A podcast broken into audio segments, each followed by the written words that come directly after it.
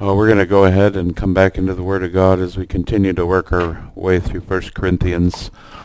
It can be in 1 Corinthians chapter 3, starting verse 16. As we look here, we've already dealt with the aspect of the work, of what it means to stand before God, give an account of your life. The Bible is very clear that we don't want to waste our life. We know the Bible says that we're supposed to redeem the time because we are definitely in the evil day and it doesn't seem to be getting much better. But as Paul is speaking to the Corinthian church, I think it's vitally important for us as children of God to know that one day we must give an account of our lives. We will stand before the judgment seat of Christ. And when I look at the scripture here and I realize how important it is for us to understand who we are positionally in Jesus Christ, when you look go through the book of Ephesians, he tells us that we are in Christ, in Christ, in the Lord.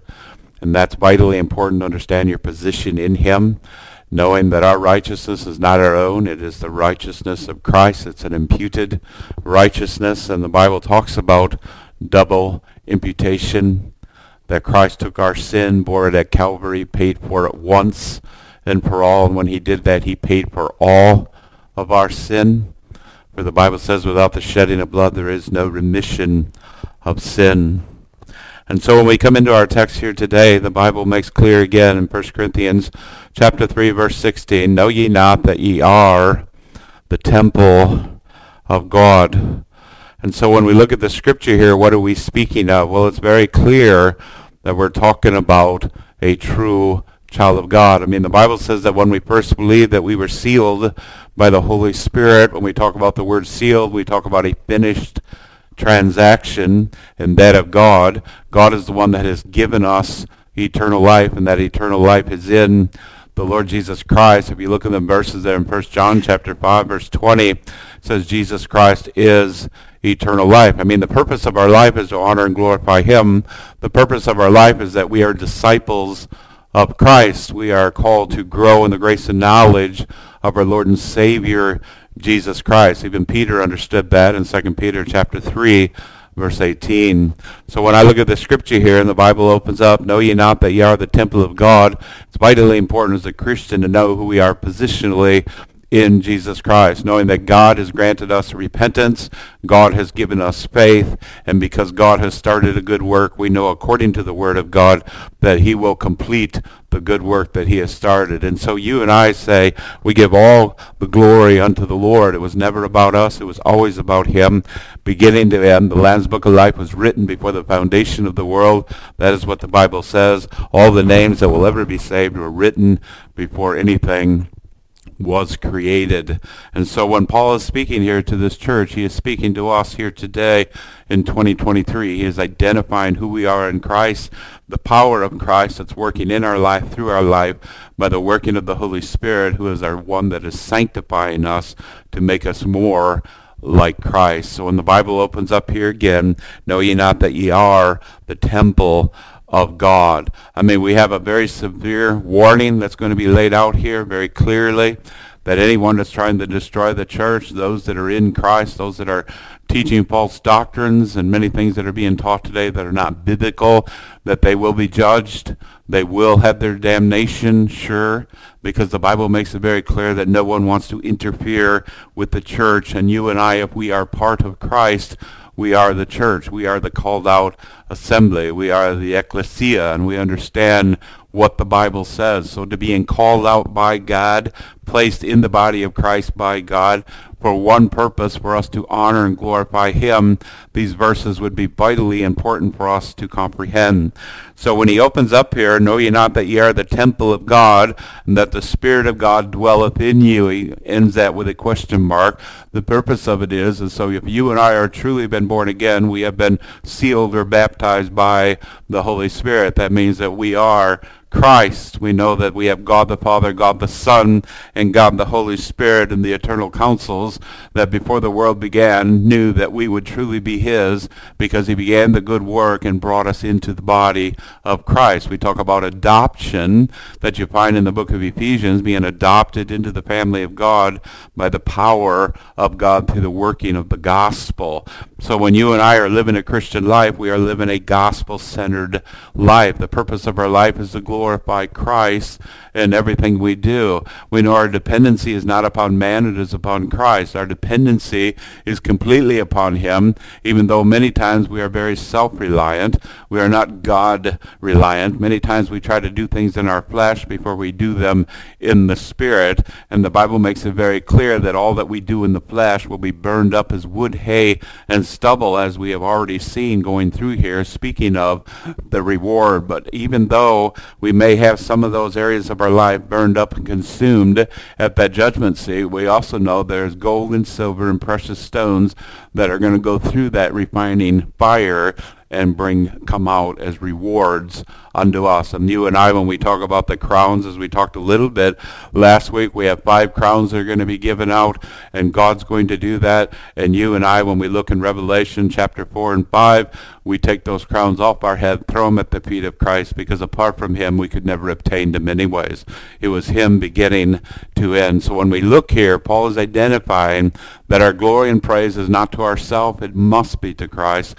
The purpose of our life is for us to honor him in everything we do, think, or say, that we are doers of the word of God. We are not just hearers only, like many people do today, deceiving their own selves. So if you and I call ourselves a Christian, then we are what we call disciples of Christ. A disciple is a learner of Christ. We are being conformed and molded to his image to be like Jesus. So when you open up, know ye not that ye are the temple of God, and the Spirit of God dwelleth in you. And when we talk about that, we're talking about the sealing work of the Holy Spirit the first day that you believed. We find that in Ephesians chapter 1, verse 13, in whom ye first trusted, ye believed. That means that the Holy Spirit sealed you a finished transaction that day for all eternity, for we are forever Christ. And so you and I, when we live our life, we want to stamp eternity on our eyeballs and realize that I'm living each and every day for my eternal life, like we went through in Sunday school today, because that's vitally important to realize that we want to honor God with our life. You know, God, when we talk about surrender, you know, a lot of people say, well, I'm going to surrender my time or my life to Christ. But rest assured, this is a work of the Holy Spirit where Christ becomes more precious to you than anything in your life. And that is what we're supposed to look at Christ as, the most precious thing we have ever found, knowing that God is the one that has revealed his Son to us. Remember Paul said in Galatians chapter 1, verse 15, in a time appointed by God, he revealed his Son unto me. Like you and I, when we were born again, he revealed his Son unto us. And so when you look here, you see the dangers of false teachers. You have many people today that claim others to be false teachers, but I want to identify them in a more complex term. So when the Bible says here again in verse 17, he says, if any man defile the temple of God. Now we look at our word defile the temple. We're talking about false teachers, people that are teaching things or preaching things that are not biblical. That's why it's vitally important for you to know the word of God, know why you believe what you believe by absolute and total conviction. So when a false teacher shows up on the scene, and you all know there's many false teachers around here. We know that to be true. We got them even close to us around here that are teaching things that are not biblical, that are unorthodox. They have never been biblical, and yet they claim that they are and so they take Scripture and they twist the scriptures. So you and I need to be sound in doctrine. Remember, a lot of people say today that doctrine divides. The Bible makes it very clear that doctrines are the teachings of the Word of God, and you and I need to be sound in doctrine because that is exactly what Paul told Timothy. So if we're going to be sound in doctrine, you need to read the Word of God. You need the Holy Spirit to be your teacher, the anointing from above that come down with the unction and the power of God in your life, that when you talk about the Word of God, you're not just playing playing games. You're not telling stories. You're not talking about fables. You are talking about the pure and unadulterated Word of God. Amen. So when I look at the Scripture, I know these are the words that God has given me to read, to understand, to comprehend, and to live a life holy and separated under the gospel of Christ. And I think we all pretty much understand that. So when he says here, if any man defile the temple of God, him shall God destroy. I mean, that's why when we talk about doctrine, we want to be absolutely sound in our doctrine. We want to know why we believe it. Not because my dad believes it, my mom believes it, my pastor says it must be true. It's because the Word of God, the Holy Spirit, bears witness with us that we truly are the children of God, and the Holy Spirit teaches us through the written Word of God. So when I read the Bible, I know that it's inerrant, infallible. I know it's God breathed. That's the whole complete conviction, and I'm willing to die on that hill. And I would believe that everyone that calls themselves a Christian may be willing to die on that hill. So when you and I look at the Word of God, we want to understand it. We want to. We don't want no folly in our minds. We don't want fallacy. We want the Word of God to speak to us in the depths of our hearts. So when He says here, "If any man defile the temple of God, him shall God." destroy. That's a grave warning to you and I to understand that if we're going to teach others the Word of God, make sure it is the word of God. Amen. We got to be like the Bereans. In other words, just because so and so says this doesn't make it true. What makes it true is the word of God is the one that is a testimony to the truth he speaks or she speaks, right? You have different ladies ministries and things like that. I understand that, but I do know that when you're talking about the word of God, you better make sure you know what you are saying. It's kind of like you being a, a discipler where somebody comes to you and they ask you a question about the Word of God. You better make sure that whatever you tell them is the absolute truth of the Word of God and you know it by conviction and by study because you have purposely study to show yourself approved unto God, rightly dividing the word of truth. That means cutting scripture to make it say what it's supposed to say. So when we look here, Paul has given warnings here to this church. They have many people that have infiltrated this church, have brought confusion into this church. The Bible makes it clear that God is not the author of confusion. And so when I look at the scripture and I realize that he's not the author of confusion, I do understand and realize that we don't want to be those either. We don't want to bring confusion into minds. We want God to speak for himself. You know, when I think about the Word of God, I know one thing. I know that we speak and teach the Word of God and then we go to bed and sleep. Because God will take his Word and he'll use it whatever way he truly decides to use it. Amen? Kind of like you and I when we're praying for lost people. What is the purpose of that? Well, Paul made it very clear in Romans 10.1. What did he make clear? He made very clear that he prayed for all Israel that they'd be saved, knowing that all Israel would not be saved.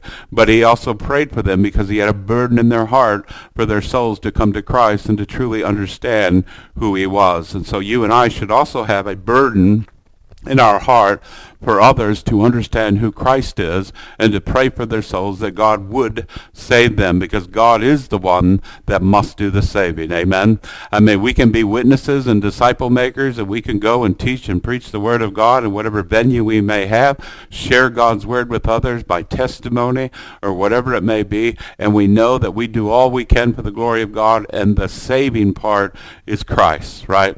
I mean, the Bible says in Romans or in uh, Matthew chapter 11, verse 27, that the Son of God, Jesus Christ himself, does whatsoever he pleases, and he brings whosoever he will, and that is the power of the gospel, right? It's the power of God unto salvation to everyone that believes. So when we talk about false teachers, we have to be very careful.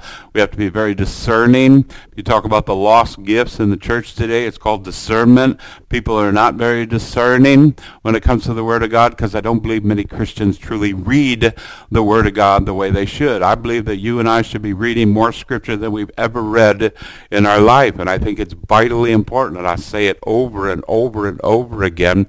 Some people say, well, it's really hard to read the Bible in a year.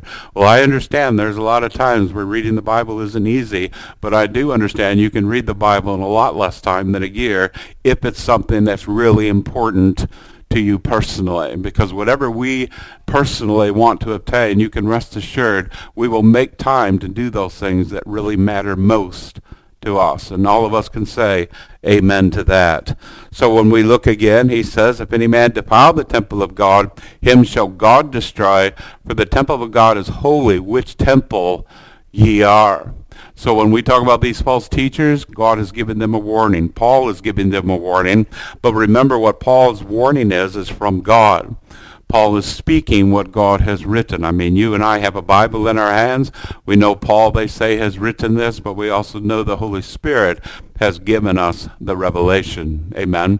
So when we talk about the illumination, we understand that this is the Word of God, every word that is spoken out of this. Remember, all these words are spoken for our edification. We are being edified and built up in the most holy faith.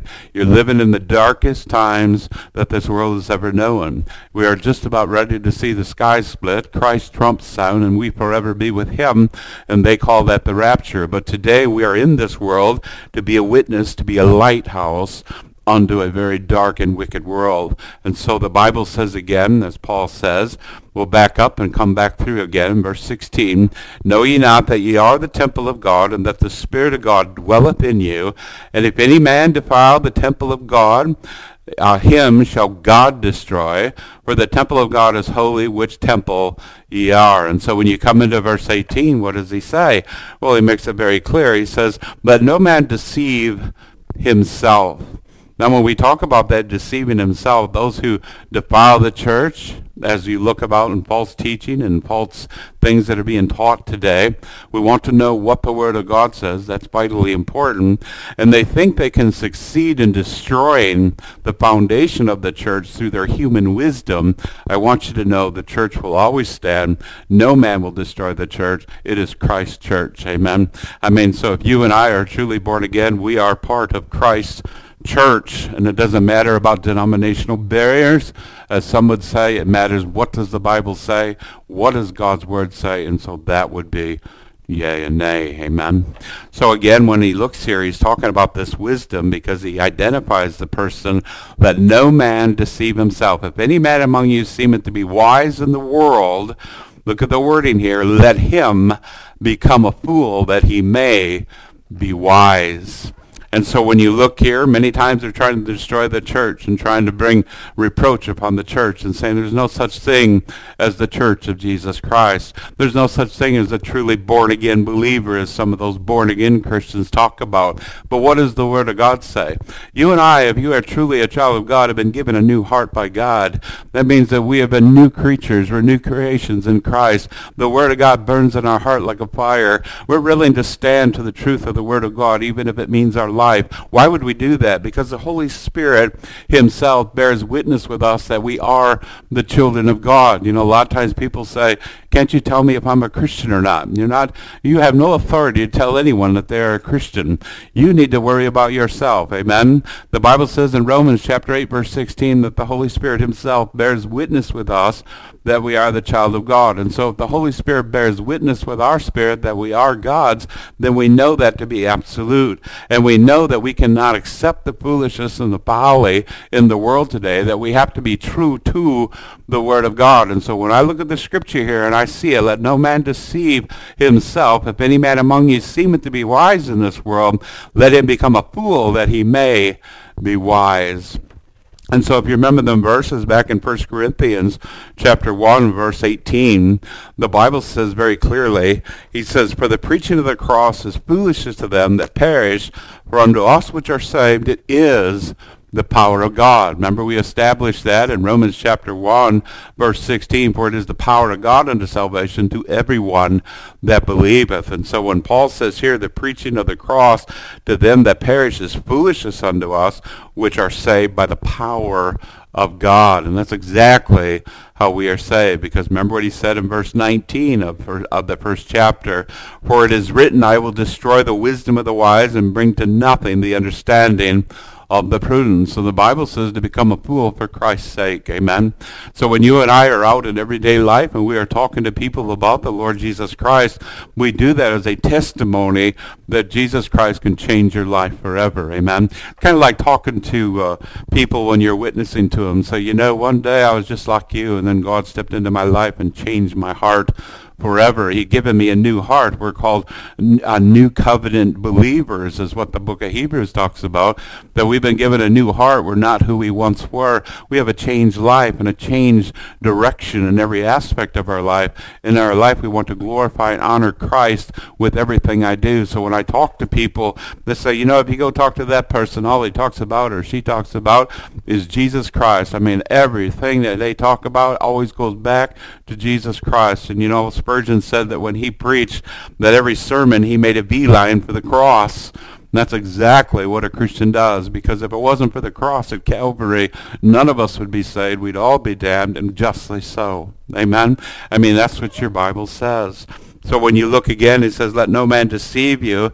If any man among you seemeth to be wise in this world, let him become a fool that he may be wise. You have a lot of people that think they have a lot of wisdom in their mind. If you've ever debated with somebody that's a philosopher or some kind of vain deceit that they like to act as if they're very wise and very smart, we know that our presupposition is the Word of God. We know that when I look at the Scripture, this is God's Word given to me. So if I'm going to uh, be an apologetic, I'm going to do it by the defense of the Word of God. So people say, well, what is your sources for what you believe? My sources is the Word of God. I don't need any other sources. Okay? A lot of times people say, well, I quote here, I quote there. I quote the Word of God. It's my final authority. I mean, this is absolute truth. So when I read the Scripture, I'm thinking men say there is no such thing as absolute truth. But when I read the Word of God, I know there's absolute truth, right? So when I'm looking here and reading through the Scripture, this is the Word of God that's been given to me that I may know God and that when I speak or teach or whatever it may be, I'm not just doing it, I'm hoping this is what it's about. I'm doing it because I know this is the Word of God. And so that would be my defense. That would be my apologetic. And so when I look at the scripture here, God makes it very clear, let no man deceive himself. If any man among you seemeth to be wise in this world, let him become a fool that he may be wise. Remember what he said back in our first chapter there in verse 23, but we preach Christ crucified unto the Jews a stumbling block, unto the Greeks foolishness, but unto them which are called, both Jews and Greeks, Christ, the power of God, and the wisdom of God. Because the foolishness of God is wiser than men, and the weakness of God is stronger than men. I mean, men like to say there is no such thing as God. Have you ever run into an atheist? I've run into many that call themselves atheists, but what does the Bible say? There's no such thing as an atheist. Only a fool says in their heart there is no God. And truly, if you take them all the way through, they have to use a biblical worldview in order to define their athe- atheism, and we know that atheists do not exist. The Bible makes it very clear when they die, they know they're going to meet something. They're going to meet God, this God, Jehovah, Yahweh, whatever word we want to use. This is the name of God. And so again, what does he say? Let no man deceive himself. If any man among you seemeth to be wise in this world, let him become a fool that he may be wise. So in verse 19, for the wisdom of this world is foolishness with God. Now, a lot of times, if you are going into secular college, the first thing they want to establish is your belief system, because that's the first thing they want to destroy in secular colleges, and we understand that, and we have gone through that ourselves. But the reality of it is, is what does the Word of God say? It's like kids today; they think, well, my mom believes this or my dad believes that. Doesn't make a bit of difference what your parents believe. It matters what you believe. It matters what the Holy Spirit has taught you in the scripture and you know it by conviction.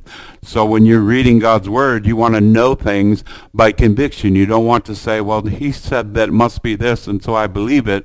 You don't want to do that. You want to be a Berean. You want to study to make sure what he has said is the word of God, right? You don't trust a man. You don't put your confidence in a teacher. You put it in God himself. The Holy Spirit is the one that teaches us all things. I mean, that is the unction that is given to every Christian by the power and working of the Holy Spirit that God's word becomes absolute truth to me. I can follow it with all my heart and know that if this is the day I die, I'm ready to meet God in Christ because Christ saved my wretched soul. And because of that, he's given me a new heart and I'm a new creature and a new creation. So if you have that opportunity to speak to others, tell them about your born again experience, your regeneration, as the scripture says. Tell them how God has given you a new heart and forgiven you of all your sin, even the sin you have yet to commit. In Christ, through the precious blood of Christ, all your sins have been forgiven. You talk about the great doctrine of justification. And remember when we talked about justification, it means God declared me righteous in Christ, right? That is what justification is. He, God, declared me righteous in Christ. And so that's a testimony of Scripture. So when Paul says here in verse 19, back into our text, for the wisdom of the world is foolishness with God. I mean, so many people try to discredit Christians today. They try to lap us out of stock. They want to silence the voice of the conservative, fundamental, Bible-believing Christian as if we're a bunch of fools. And they would look at us as a bunch of fools, but we look at them knowing that they're trying to take God's church, destroy God's church. And what does God do every time one of his men go down? He raises up another one. Amen. I mean, I don't know about you, but praise God for the power of a saving gospel. So again, when you look here, he says, For the wisdom of this world is foolishness with God, for it is written, He taketh the wise in their own craftiness. Now, when I think about the power and wisdom of God, I know one thing, that that is very powerful. God's wisdom is simply amazing. And if you stick to your text and understand and believe your Bible and the Holy Spirit is working in you, you can defend against any professor in any college and you can stand true to the Word of God. You can debate them to the end of the world, but the truth of it is, it's not about the debate, it's about the truth of the Word of God.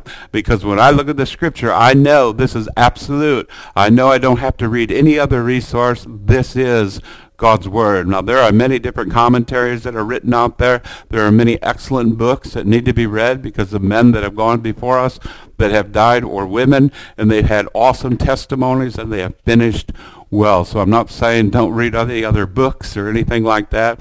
I think they're important. Spurgeon said it's okay to read many books, but keep you in the book, the Word of God, more so than all the other books that we read. And so when the scripture says here, for the wisdom of this world is foolishness with God, for it is written, He taketh the wise in their own craftiness.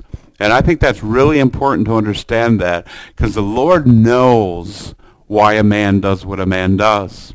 Okay? When I look at God as a sovereign creator of all things, I know that everything has a purpose. Everything that's going on in the world today has a purpose. We don't understand it. We don't have to understand it. We can rest and trust in Christ because he says he is God. He is the sovereign creator. He is the God of first cause. Nothing happens apart from God. God's not trying to figure things out like some would say.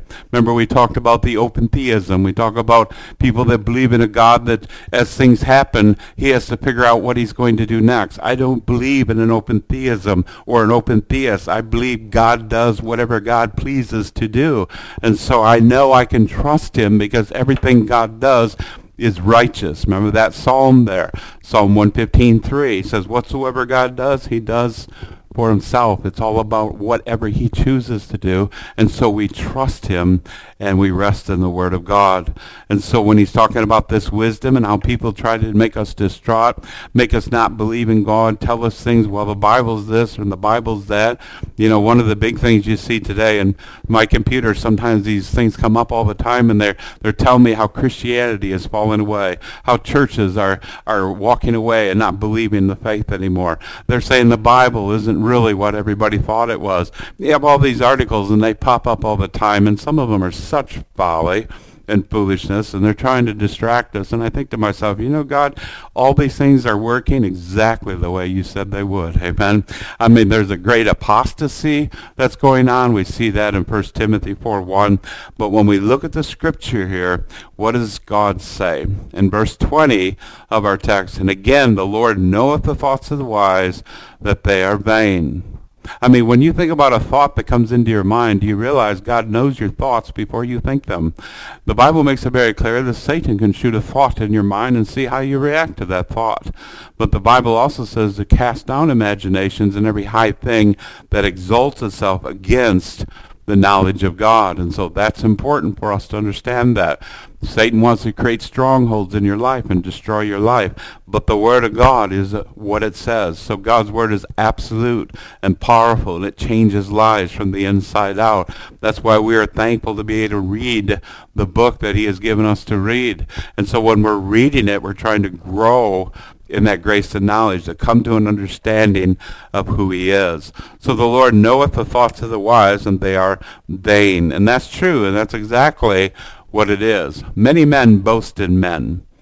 You know, you have to be very careful. Don't boast in men. Don't put your confidence in men. You put your confidence in Christ, Jesus the Lord. Amen. I mean, there's so many people, they say, well, so-and-so says this and so-and-so says that. We don't want to boast in men. We want to boast in Christ. We're going to say, you know, I was reading my Bible the other day and all of a sudden this is jumped off the pages at me. I've read that verse a thousand times, and all of a sudden today took on a meaning I had never seen before. That's the work of the Holy Spirit. That's how he teaches us the Word of God. So many times when you're reading the Scripture and it comes alive to you at that moment, that is a work of grace. That is the Holy Spirit giving you understanding, clarity into the Scripture. And so again, remember he says here in verse 20, And again the Lord knoweth the thoughts of the wise, that they are vain. Therefore let no man glory in men. It's very important to understand that. There are a lot of good preachers today, and I know with the internet and cable and TV and all these things, you can listen just about to anybody you want to listen to, and some of those are great men, and praise God for them in their ministries. But some of the things that are being aired, some of the books that are being written are not Christian. Many of the things that they teach and preach are not true. They do not coincide with the Word of God, and those are very dangerous people. Those are people trying to utterly destroy Christ Church. But praise God for the faithful few. And so even here, when you talk about boasting in men, even Paul or Apollos, remember they had already talked about that where they were worried. Remember back in 1 Corinthians chapter 1, verse 12, Now this I say, that every one of you saith, I'm of Paul, I'm Apollos, I'm of Cephas, I'm of Christ. Look at the division that's created by that. We don't want to be of them. We want to be of Christ. We want to be edified and built up in the most holy faith. You all have trying times that lay before you. You have many situations that have not arisen yet, but are coming, and there's not a doubt in my mind, but you have to be ready. You have to feed your soul in the times of the light when everything in your life seems to be going well, and not just go to God when everything gets dark and try to hurry up and have him fix everything. You want to build yourselves up day by day, moment by moment in the Word of God. And so when the Bible says here in verse 20, and again the Lord knoweth the thoughts of the wise, that they are vain, therefore let no man glory in men, for all things are yours. I mean, as believers, we share equally in God's most important and valuable provisions. I mean, what God has done for us, the blessings that he has bestowed upon us, the Word of God sealed in our heart by the Holy Spirit, working that progressive sanctification that we talk about. I mean, I don't know about you, but praise God for his word. You know, Richard Baxter, he said, screw the truth into your minds. You know, take the word of God, screw it into your minds that when the times of testing come, and they will come for you and me and anybody else, those times when they come, you will know the word of God, you'll have it written upon your heart, and you'll be ready for whatever the situation is, but you have to read your scripture. I mean, when I look at the psalmist, he said to meditate upon the word of God day and night. You know, we talked about Bible reading. We said, well, when I read the Bible, you know, I try to get my three chapters or four chapters so I can say I read the Bible once through and twice in the New Testament. Listen to me. Go slow when you read the scripture. Take your time and meditate upon it. See how it speaks to you in whatever situation you may be in, whatever book you may be reading.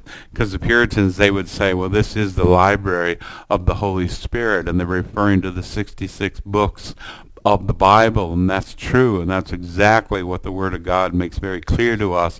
This is God's Word given to us. So again, he says, therefore let no man glory in men, for all things are yours. And he identifies again in verse 22 when that when when uh, when whether Paul or Apollos or Cephas or the world or life or death or things present or things to come, what does he say? All are yours. So when I look at the scripture here and I see this, I think to myself, isn't that amazing that the Holy Spirit would put this right here in the Bible, whether it be Paul or Apollos or Cephas or the world or life or death or things present or things to come, all are yours. When we talk about eternal life, it is Christ is eternal life. I mean, the Bible says, remember what Paul said, lay hold on eternal life. The Bible tells us to fight the fight. It's not easy to be a Christian, but you got to be authentic. People got to look at your life and say, I don't know what it is about their life, but they are so amazing. They really believe in that Christ. And other people look at Christians and say, well, they call themselves Christian. They go to church on Sunday, but I don't see any kind of fruit in their life. Well, the truth of it is, we need to honor him by the reading of his word. And so we have that life. We have that death. We're talking about spiritual or eternal death. I mean, the Bible makes it very clear to a Christian that our death is but a shadow. And that's what the Bible says. So when I think about a shadow of death, I think of that verse in 1 Corinthians chapter 15, verse 54. So when this corruptible shall put on incorruption, and this mortal shall have put on immortality, then shall it be brought to pass that the saying that is written, death is swallowed up in victory. Death is only swallowed up in victory to them that are in Christ. That's where we are found. And he says, O death, where is thy sting? O grave, where is thy victory? The sting of death is sin. The strength of sin is the law. But thanks be to God, which giveth us the victory through our Lord Jesus Christ. See, we see that word again. We look at the word granted or the word giveth. Remember what John said in John chapter 3, verse 27? Everything a man receives, he receives from heaven or from God. That is what the scripture says. So even here, but thanks be to God which giveth us the victory through our Lord Jesus Christ. And so when he says here, whether it be life or death or things present or things to come, all are yours.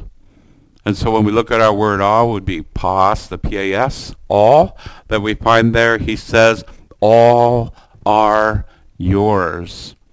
And so when you have a conclusion in these verses, what do you come into in verse 23? And ye are Christ.